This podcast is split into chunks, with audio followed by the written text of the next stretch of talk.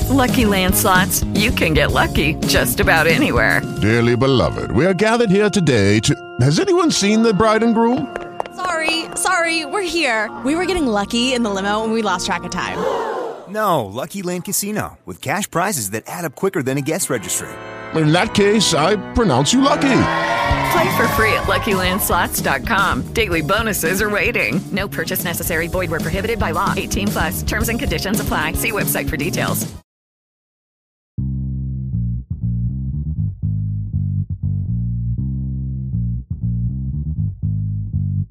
Tell the truth, nothing but the truth. So help you God say, say what you want to say. Don't be afraid, King Dre, big pick, man. Against the odds, players play from May to May. Check out the pod.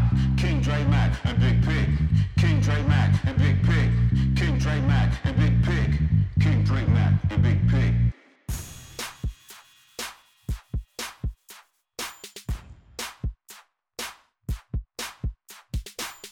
What's poppin', peoples? Y'all know what this is. It's the King, Dre Mack, and the Big Pick Show. It's February, y'all. What is February to most of us? The shortest month of the year. It's like you're coming off that uh that New Year's resolution and now you're back into the reality of how you really gonna make it through the, the 12 months that's ahead of you.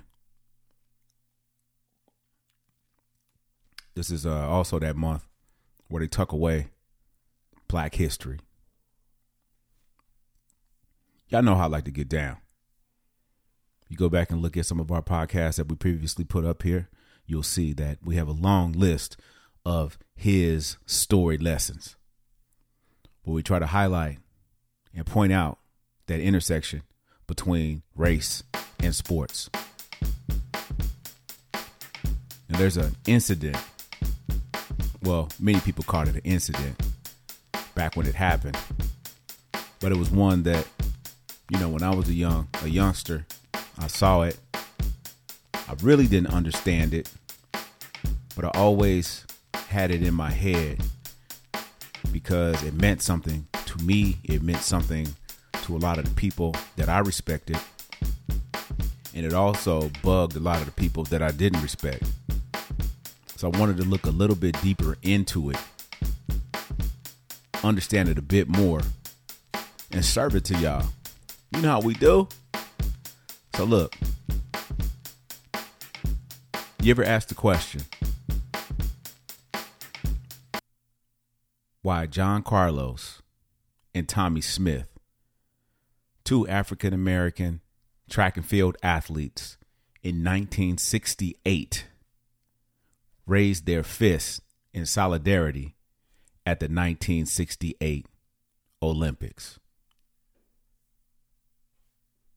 You probably saying, "Yeah, I know why they raised their hand. They was tired. They just wanted to show, you know, show people up, show people what time it was. Put the Black Power salute up. Just show the world that the United States wasn't all that is cracked up to be. And if you said that, you have a lot of truth in the statement. It's a lot of truth in that statement. But there's more to it. And the more to it is what I want to get into with you guys. So hang on. I am the king, Dre Mack. And I'll be right back. Around in the 1960s, but from everything I've seen, from everything I've heard, from everything that people have witnessed, it was vicious. I mean, right now we're in a time in life where things are happening that we've never expected to happen. We got pandemics, we got blatant racism, we got crazy politics, we got all sorts of things circling uh, and making us circle the the the drain, so to speak, of life. But the 60s was like when that all came together. When all of all the people started to get getting woke. Women started getting woke. African Americans started getting woke. War times, crazy politics. You seen the black and white photos and the, the videos, people getting sprayed down with with fire hoses, dogs getting sicked on people, people opening fire at school campuses, racist politicians up there with diatribes and speeches saying segregation now, segregation forever. Just all that sort of stuff was happening in the 1960s. It was devastating. At Martin Luther King, I have a dream, all of that. Martin Luther King was out there doing this thing. I mean, it's kind of hard to believe that he was only 39 when they got to him. When they assassinated him, he was only 39 years old. Like you listen to him and you hear him and you just think like, wow, that dude was just born to do what he did. Born to lead. Born to be a martyr. Born to be you know, a man amongst kids walking this earth. Out of all the things that Martin Luther King did and witnessed, the thing that got him in the most trouble was aligning himself with poor people, with the working class. I think that was the final straw for them. They didn't care if we, you know, they brought brought African Americans together, brought a few white uh, activists together, but when you start dealing with the money, start dealing with the poor, that's when they decided it was time for him to go. And they got rid of him. They got rid of Martin Luther King with a bullet. So, as crazy as times are right now, we haven't seen any assassinations to people of that stature. We had Robert F. Kennedy.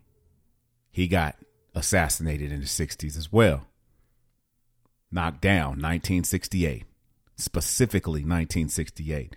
Martin Luther King, Robert F. Kennedy, both assassinated. Then you had multiple cities as a result of the assassination of Martin Luther King that went up in flames. People wasn't having it. That was it.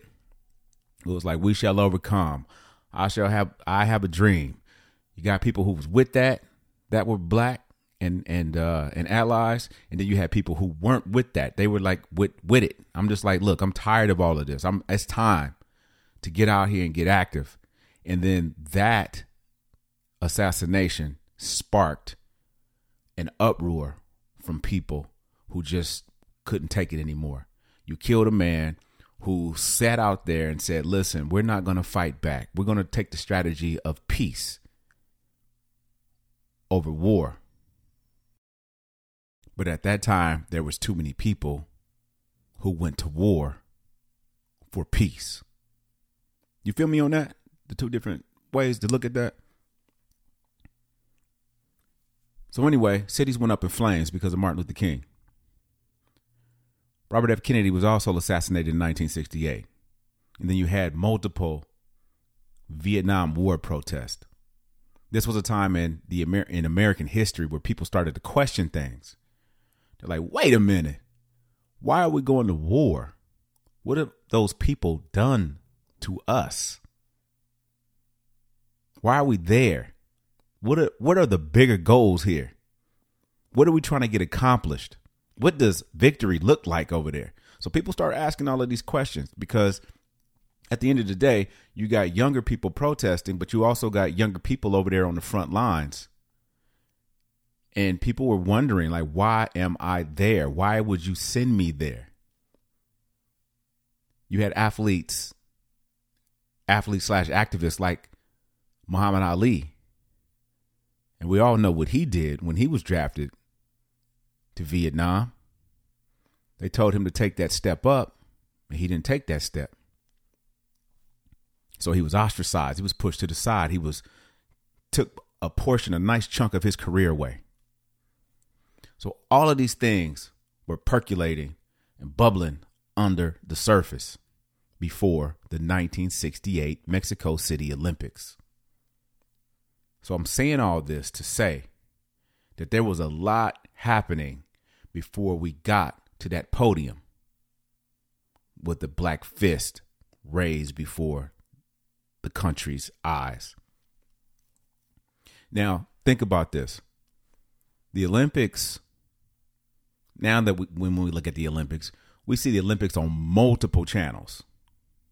I mean, it's on multiple channels when it's on, thousands of hours of coverage. Instant replays. We got channels devoted to the Olympics, and you can go back and watch it on apps. You got YouTube that you can always go back into eternity to see everything that happened in the Olympics. So it the, the coverage was monstrous. You know what I mean? It's monstrous right now. Back then, on the contrary, the 1964 Olympics, the 1960 Olympics, the 1956 Olympics. Have you seen a lot of footage of those Olympics? Ask yourself. I'll give you a minute. I'm going to go ahead and answer for you. You haven't. Because they didn't broadcast it like that. It wasn't out there like that. They would show you little clips, little segments, little pieces you know, like little Vine, TikTok type segments of the Olympics back then because it wasn't widely broadcasted. But in 1968, that was the first time that it was broadcasted on a wide scale.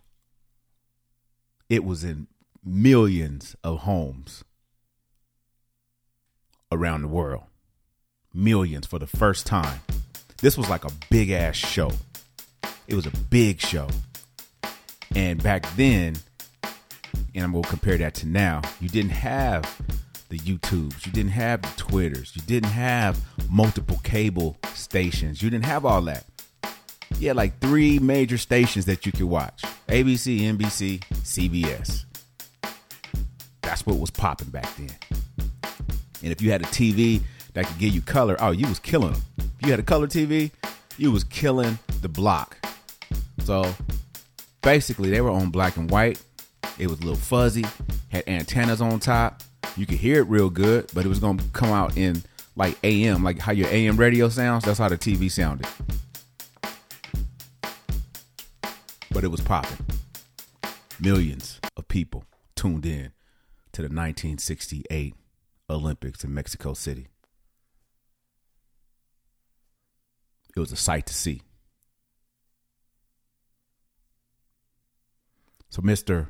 John Carlos and Tommie Smith were both students at San Jose State University. Yeah, San Jose State. You don't hear much about San Ho that much these days, anyway, as far as being prominent from a sports standpoint, but they had two of the fastest athletes in the world at San Jose State. And all that backdrop that I gave you Martin Luther King, Robert F. Kennedy, Vietnam. We already know about how the uh, the FOI was back then. We know about the blatant racism back then. So it was it was a lot percolating. So these two students, both Smith and Carlos, were in tune with the political issues that swirled around them during that day the oppression, the marginalization. And they had a sociology professor who now, um, who is, uh, his name was Harry Edwards. So Harry had a um, program called the Olympic Project for Human Rights. And this project was primarily focused on the welfare of black people globally. And more importantly, it advocated for black athletes and their welfare. They fought for many things. But some of the things they fought for were, were the hiring of black coaches, and they wanted to bar South Africa and what is now Zimbabwe, which I believe was Rhodesia back then because they practiced apartheid. So hear what I'm saying. They was going for the throat. Like the teacher, Harry Edwards. You still look him up. He's around. They wasn't for it, man. 1968, all the problems going on. Now you want me to go out there and run in front of the world, represent the world, show that we have the best athletes in the world, but the treatment of the people wasn't satisfactory.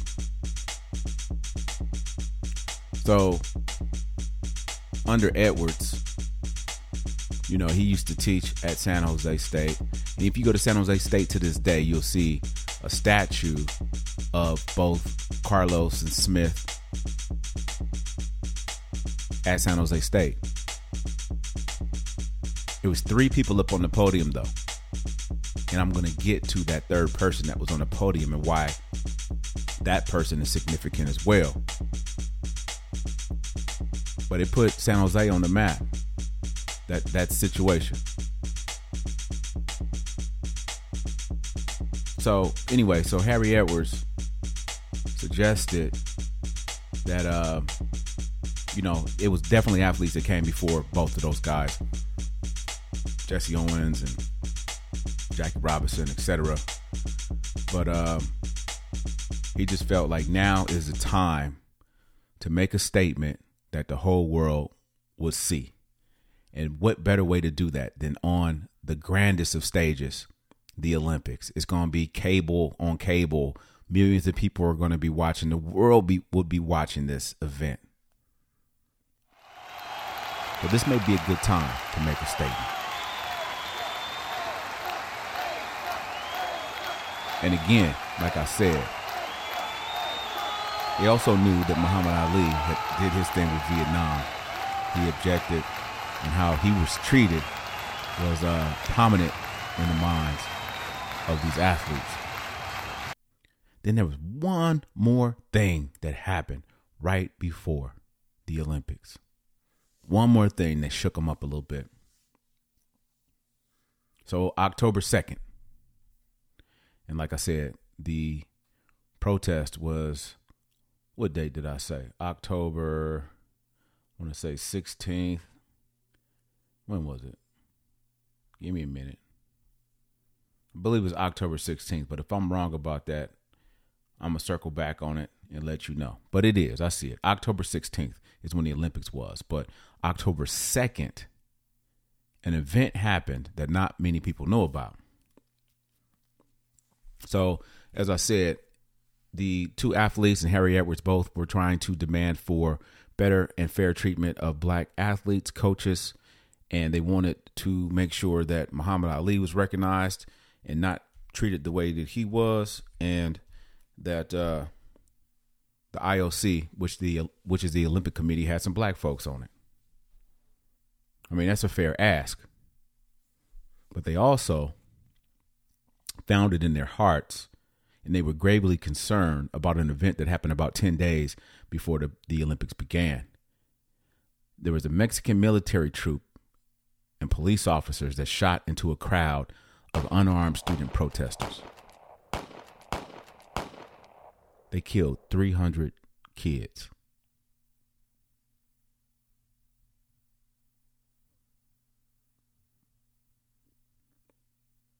Let me say it again. October 2nd, 1968, Mexican military troops and police officers shot into a crowd of unarmed student protesters, killing 300 of them. So it's human rights, man. Like, that's the thing. Like, you see people standing up. You saw John Carlos, you saw Tommie Smith standing up there with the black gloves on and you're thinking, oh man, it just that's just some black black thing. You see Kaepernick take a knee, that's just a black thing. Man, it's a human thing. This is for humanity. Okay? I mean, why does it take somebody that looks exactly like or talks exactly like or the same country as you for you to understand that this is a human thing? This isn't just a race thing. This is a human thing. So these guys, they also saw this as a miscarriage of justice. That these people, these policemen, these people who are supposed to protect you, shot into a crowd of 300 people. Well, a crowd of larger than 300 people and knocked down 300 of them.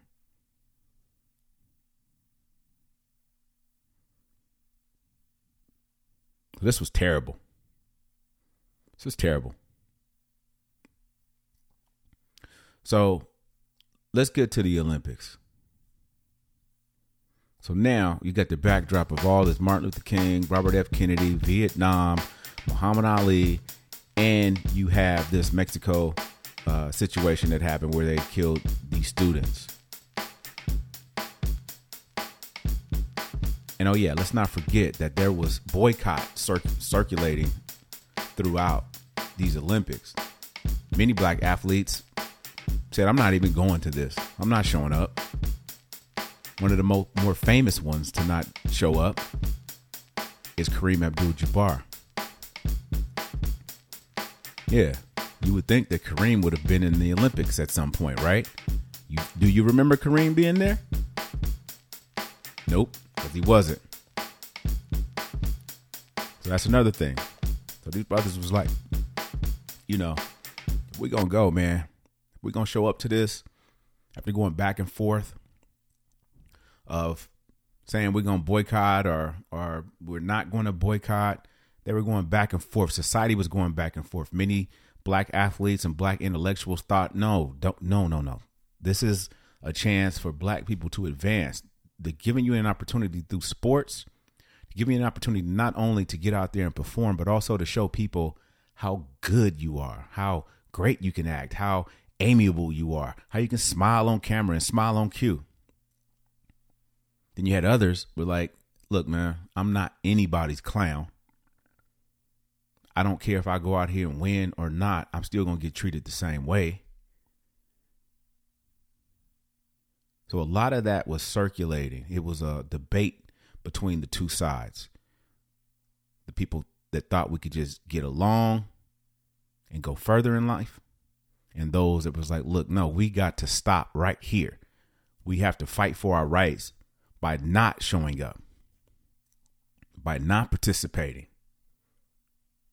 by letting the world know that the best of the best didn't show up and sh- and kind of exploiting the hypocrisy. So, long story short, short story long, the Olympics started and they went off like they usually do with all the glitz, glamour, regalia. And then it came down to the 200 meter race where Mr. Carlos Smith and a third person, a white Australian athlete named Peter Norman, started this race. If you go back and look at this race, it was very interesting, a very fast race. This was 1968, Mexico City, and me being a former track athlete, there's one thing that I understand very well that not many people do understand is when you're an athlete and you're in a place like Mexico City, you're going to fly. You're going to fly. As a jumper, you're going to fly. As a runner, you're going to fly because the air is thinner because the altitude is higher. So this was one of the fastest races. I mean, still, when you look at this race, it was one still one of the fastest races. I mean, of course, you know, you got Bolt and all those guys and Michael Johnson that came after them running like low 19s in the 200. But these guys were no joke the way that they ran. And it was Carlos, it was Norman, it was Smith. Super fast. So, started this race. It was intensity throughout the entire stadium. Runner caught them to their marks. They lined up. Set. Go. So man, they took off like a shot. Smith got out. Man, he could run. Carlos right on his ass. They were like one, one, two.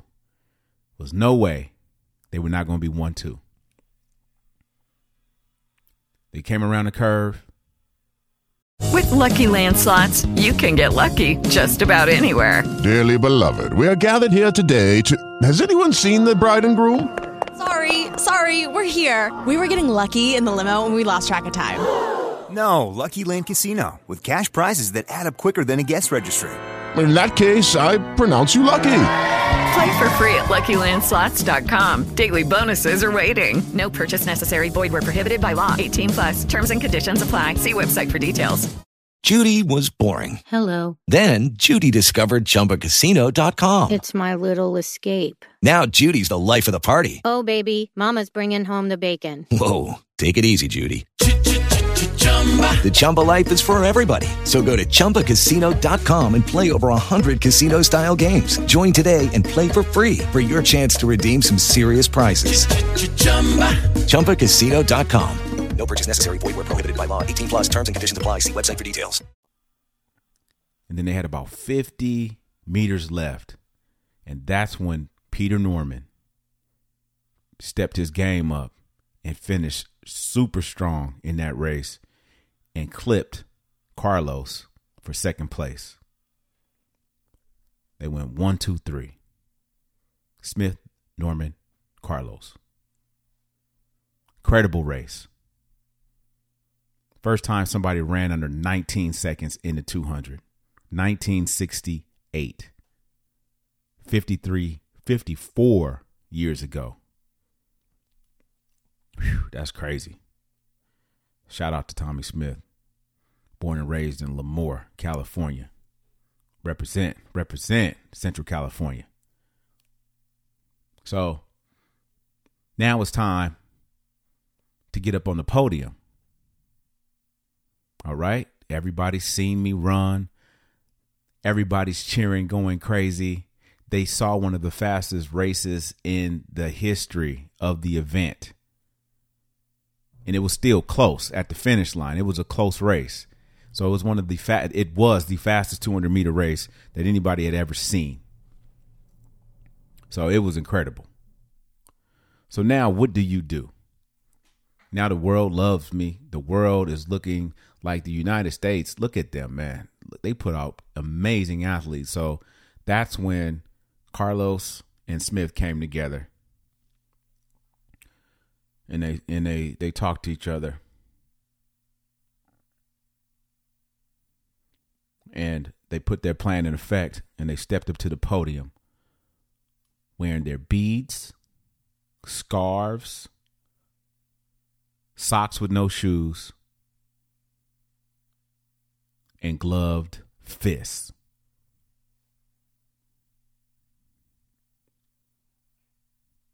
Carlos also used a black t shirt to cover up the USA on his uniform.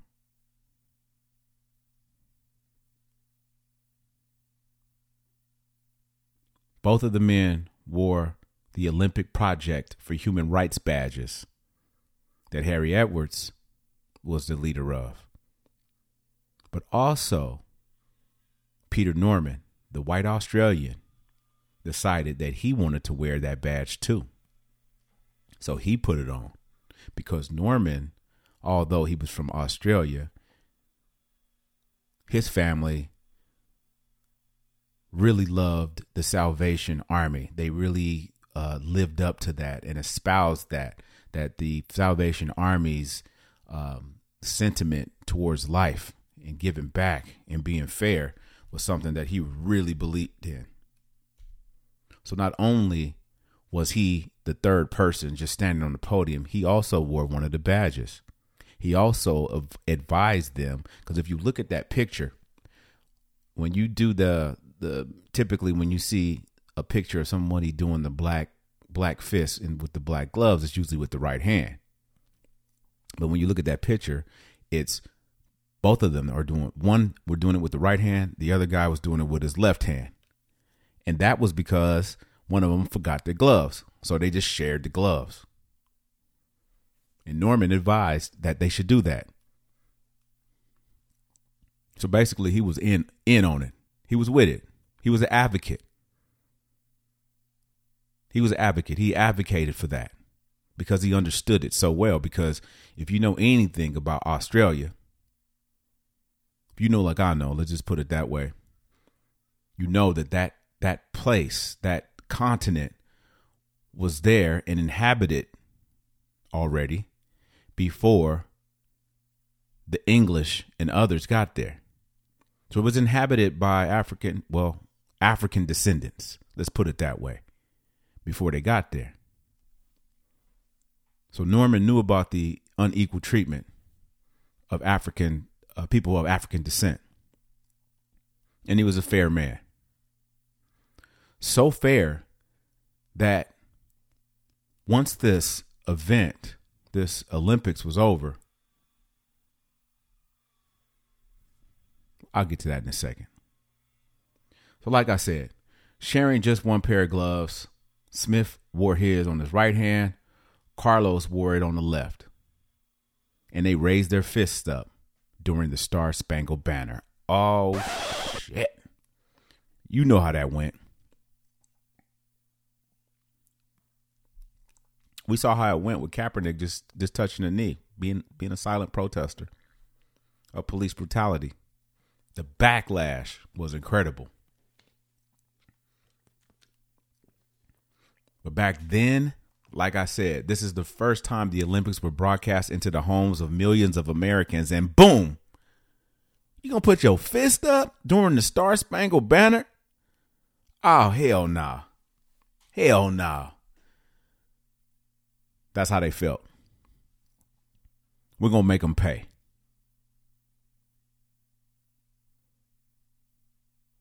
Carlos said in his uh, he had a memoir that he wrote. He said it was awful to hear 50,000 people in that stadium go silent.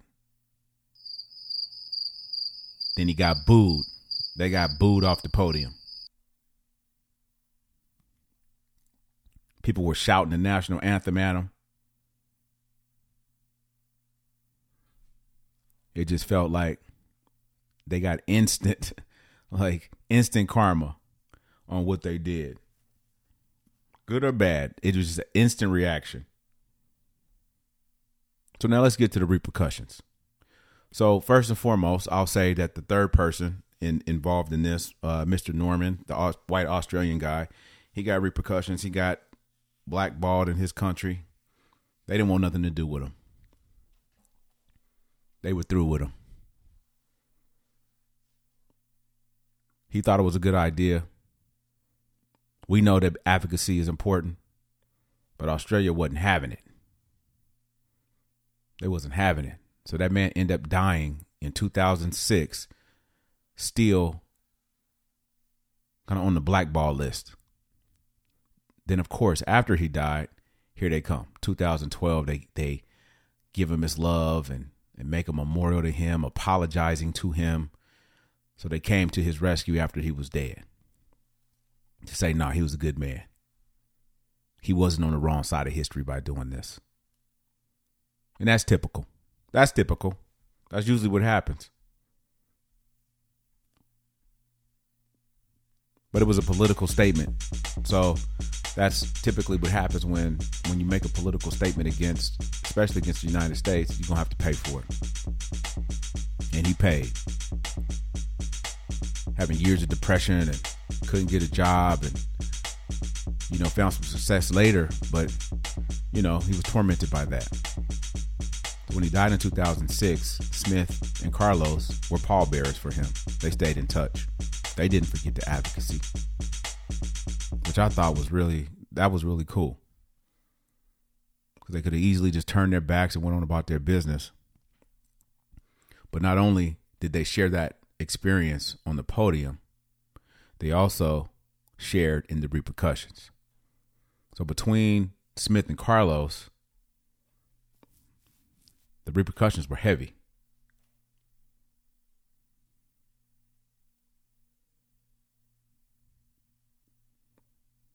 And let me say this. I know I said 40 million people watched the Olympics. Let me say that correctly. 400 million eyes saw the Olympics worldwide. So they did this in front of 400 million people. And man, you know America the beautiful. America the beautiful has to put that out there to say like look we're fair we're equitable. Look at the declaration of independence. Look at the constitution. We got rules laws statutes that must be upheld. But yeah we got a few bad apples out there that will get up on the podium and and and not be happy for the things that they're given. So we got to sweep them to the side. So and that's what they did they got death threats. They made it back to the United States. It was a mixed bag. You had, of course, you had conservatives that that wanted to kill them. You had people who threatened their lives and their families' lives. You also had a strong wall again of black people, intellectuals, athletes that said this was the wrong move that was sloppily done. That was attention grabbing for yourself. That was self self uh, gratifying. It was embarrassing. Then you had some that were like, that was the greatest thing I've ever seen. The greatest thing I've ever seen. You got up there and you socked it to him. You didn't care what the repercussions were. You didn't care about money. You didn't care about prestige. You didn't care about going on a tour and talking on talk shows. You didn't care about none of that. You just cared about the people. You cared about making a statement. And now you're etched in the galaxy for good for doing that. So it was a mixed bag. It's mixed when they got back. But they said the majority of Americans saw them as traitors. How you gonna go out there and do that in front of company? Remember when you were little? Your, your mama told you that. Don't be acting like that in front of company because it was embarrassing. And that's how they looked at them. Like you went out there in front of company and you showed your butt. So that looks bad on me. So many people thought they were traitors, thought they were villains, thought they were un American, thought they were unpatriotic, thought that was shut the hell up. Nobody want to hear all that. I'm sure it was shocking to America. I mean, shit, we get shocked. Remember that Super Bowl when Justin Timberwolf, uh, Justin Timberlake, whatever the hell his name is, did the Janet Jackson thing, and everybody was like, "Whoa, man, that's a big ass deal," because everybody's watching the Super Bowl. It was probably like that, where you're like, "Wait, what did I just see? What what are they doing?" And then your instant response is was that a good thing or a bad thing? And you know there was certain people that was like i can't even go to work tomorrow because now they're gonna be looking at me like that was me up there doing that. And it was some that were just smiling like yeah right on. So end of the day there was a mixed bag of people that liked it some people didn't like it. Hey guys, it is Ryan. I'm not sure if you know this about me, but I'm a bit of a fun fanatic when I can. I like to work, but I like fun too. It's a thing. And now the truth is out there. I can tell you about my favorite place to have fun Chumba Casino. They have hundreds of social casino style games to choose from, with new games released each week. You can play for free anytime, anywhere and each day brings a new chance to collect daily bonuses. So join me in the fun. Sign up now at ChumbaCasino.com. No purchase necessary. VGW. Void were prohibited by law. See terms and conditions. 18 plus. But for Smith, Tommie Smith, for him, like he said, it wasn't no, it wasn't something where it was anti-American because Smith had aspirations to be in the military. He wanted to be in the military. But when somebody questions authority, especially so called supreme authority, you get supreme backlash. Okay? You get supreme backlash. The higher you go up the chain, and the more critical you are of those up the chain, the bigger the backlash is going to be. So Smith and Carlos received tremendous amounts of backlash from this. One of my favorite broadcasters, man. I ain't gonna lie, I was kind of upset. One of my favorite broadcasters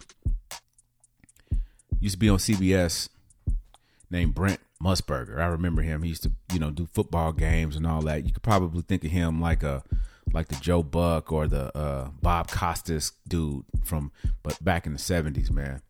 And uh he had some statements in regards to this protest in 1968 between, you know, the people that I named already, Carlos Smith, Norman. And uh he has some words, man, that really I, I lost respect for you know, not just because he called them unimaginative, like they didn't think out what they did very well, but he had to just mention that they, you know, they was black and and and kind of dumb, you know, and uh, that wasn't cool. Wasn't cool, man. So these things, when I when I research these things, it really brings out things that I didn't know. Um, sound bites, written material, witness accounts that really shape these events and show the background of these events that make you say like damn things haven't changed much haven't changed much but anyway back to the repercussions man so with with smith in particular like i said he wanted to go to the military couldn't do that that wasn't going to happen now after he did this so that was a wrap for him um, then both of them, Smith and uh, so let's start with Smith. Smith went and played three seasons for the Cincinnati Bengals. So he used that used that speed, was able to get out on the field, play with Cincinnati Bengals, had a three year career. Carlos went out and played one year for the Philadelphia Eagles and another for the C- in the CFL, and then he ended up becoming a community liaison for the '84 LA Olympics. Sixteen years later.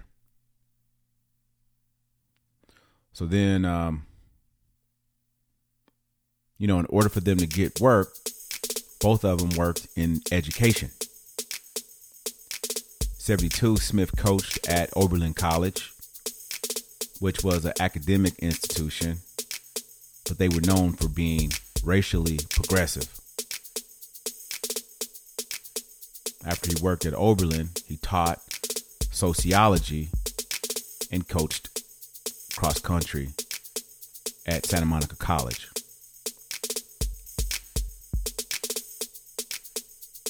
And then um, Carlos took a job as a guidance counselor in Palm Springs at Palm Springs High. He's still out there, I believe. So he's still out there in Palm Springs. But these guys are still around, still telling their stories, still speaking on it, man, still holding that fist up to say, man, we did this. We came before you so that people around the world would understand that they there are some inequalities. There's some um, some corrective measures that need to be taken in order to get everybody on the same page because people shouldn't be judged by their race. But it's weird because they were judged by their race, right? Ran in 200. But they shouldn't be judged by their race. Just get out there on the track. Wherever the track is in your life, it could be your job, could be your relationship, it could be sports that you play. But you shouldn't be prejudged, prejudiced by how you look.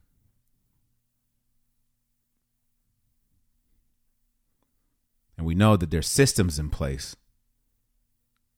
Especially back then, there were systems in place to keep you in place.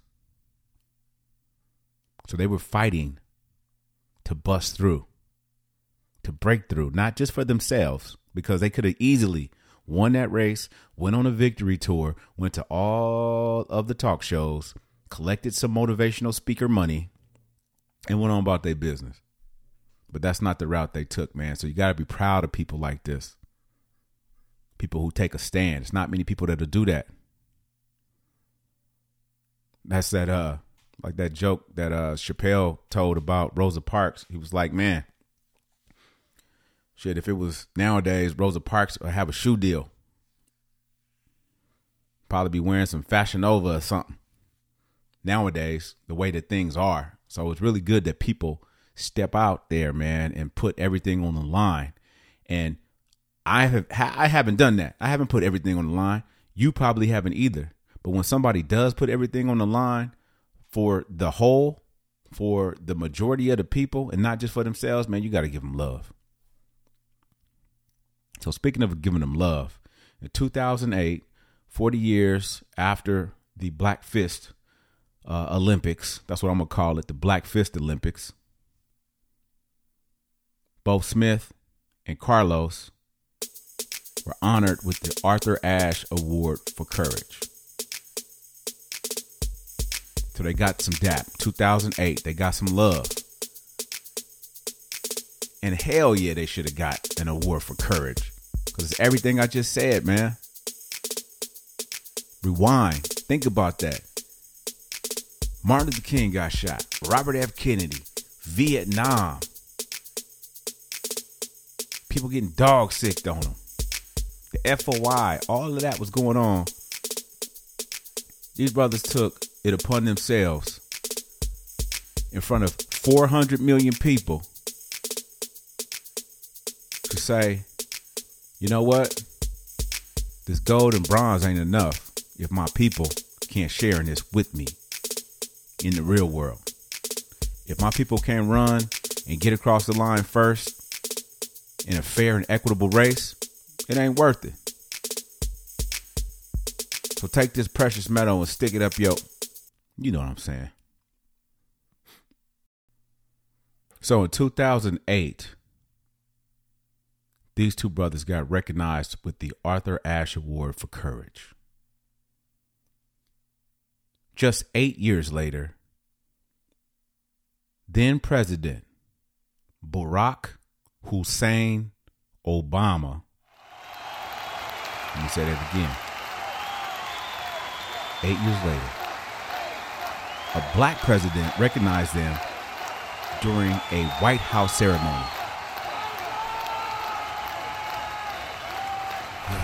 man. So it's ironic, isn't it? That the stuff they were protesting in 1968 manifested itself into a an election where a black president, something that we thought would never happen, not in my lifetime, said their name and showed them love at a White House ceremony. Oh, yeah. What they did in 68 was very controversial. But it got people woke. It got them woke. Because it's just not good enough just to be able to participate if you can't raise your voice. You can run around the track and win every race, but if you can't say nothing when somebody puts a mic in your face and you have to kowtow, put your head down, smile, shuffle, is it worth it? Nah, man, it ain't worth it. So I'm glad that they did what they did. Obama was able to step in and asked them to be U.S. Olympic Committee ambassadors in 2016.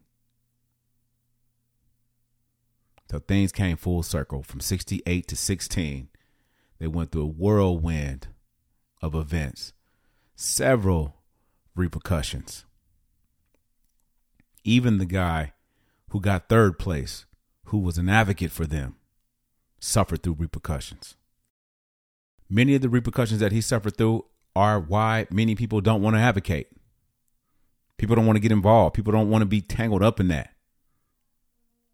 But what what rang important for me is I told you guys about the San Jose State statues of Carlos and Smith, it, and and it shows them on the podium, really lifelike statue. But it also has a third slot on this podium and there's nobody there. There's nobody on this podium. So just picture this again. You got a podium where Tommie Smith got first, John Carlos got third, and then we know Norman got uh, second. But on the statue, Norman is not there. He's not on the statue. The reason being is because he would like for you to step up there on that statue or on that podium, that imaginary podium to advocate. So, advocacy is why that statue only has two steps that are occupied instead of three. Advocacy is important, especially in the fight for equality. So, again, this was one of the most controversial moments in sports history. The black fist raised up in front of the world. What did it really mean? What did it really do at that time? What were people feeling? What were the long lasting accomplishments that came from it? What were the long lasting detriments that came from it? It's still a work in progress to this day. But I'm glad they did it. I'm glad they took a stand, literally and figuratively. And I'm glad I understand it a bit more. I am the king, Dre Mack. Peace. Tell the truth, nothing but the truth. So help you God say, say what you want to say. Don't be a fraud, King Dre, big pick, man. Against the odds, players play from May to May. Check out the pod. King Dre Mack and Big Pick. King Dre Mack and Big Pick. King Dre Mack and Big Pick. King Dre Mack and Big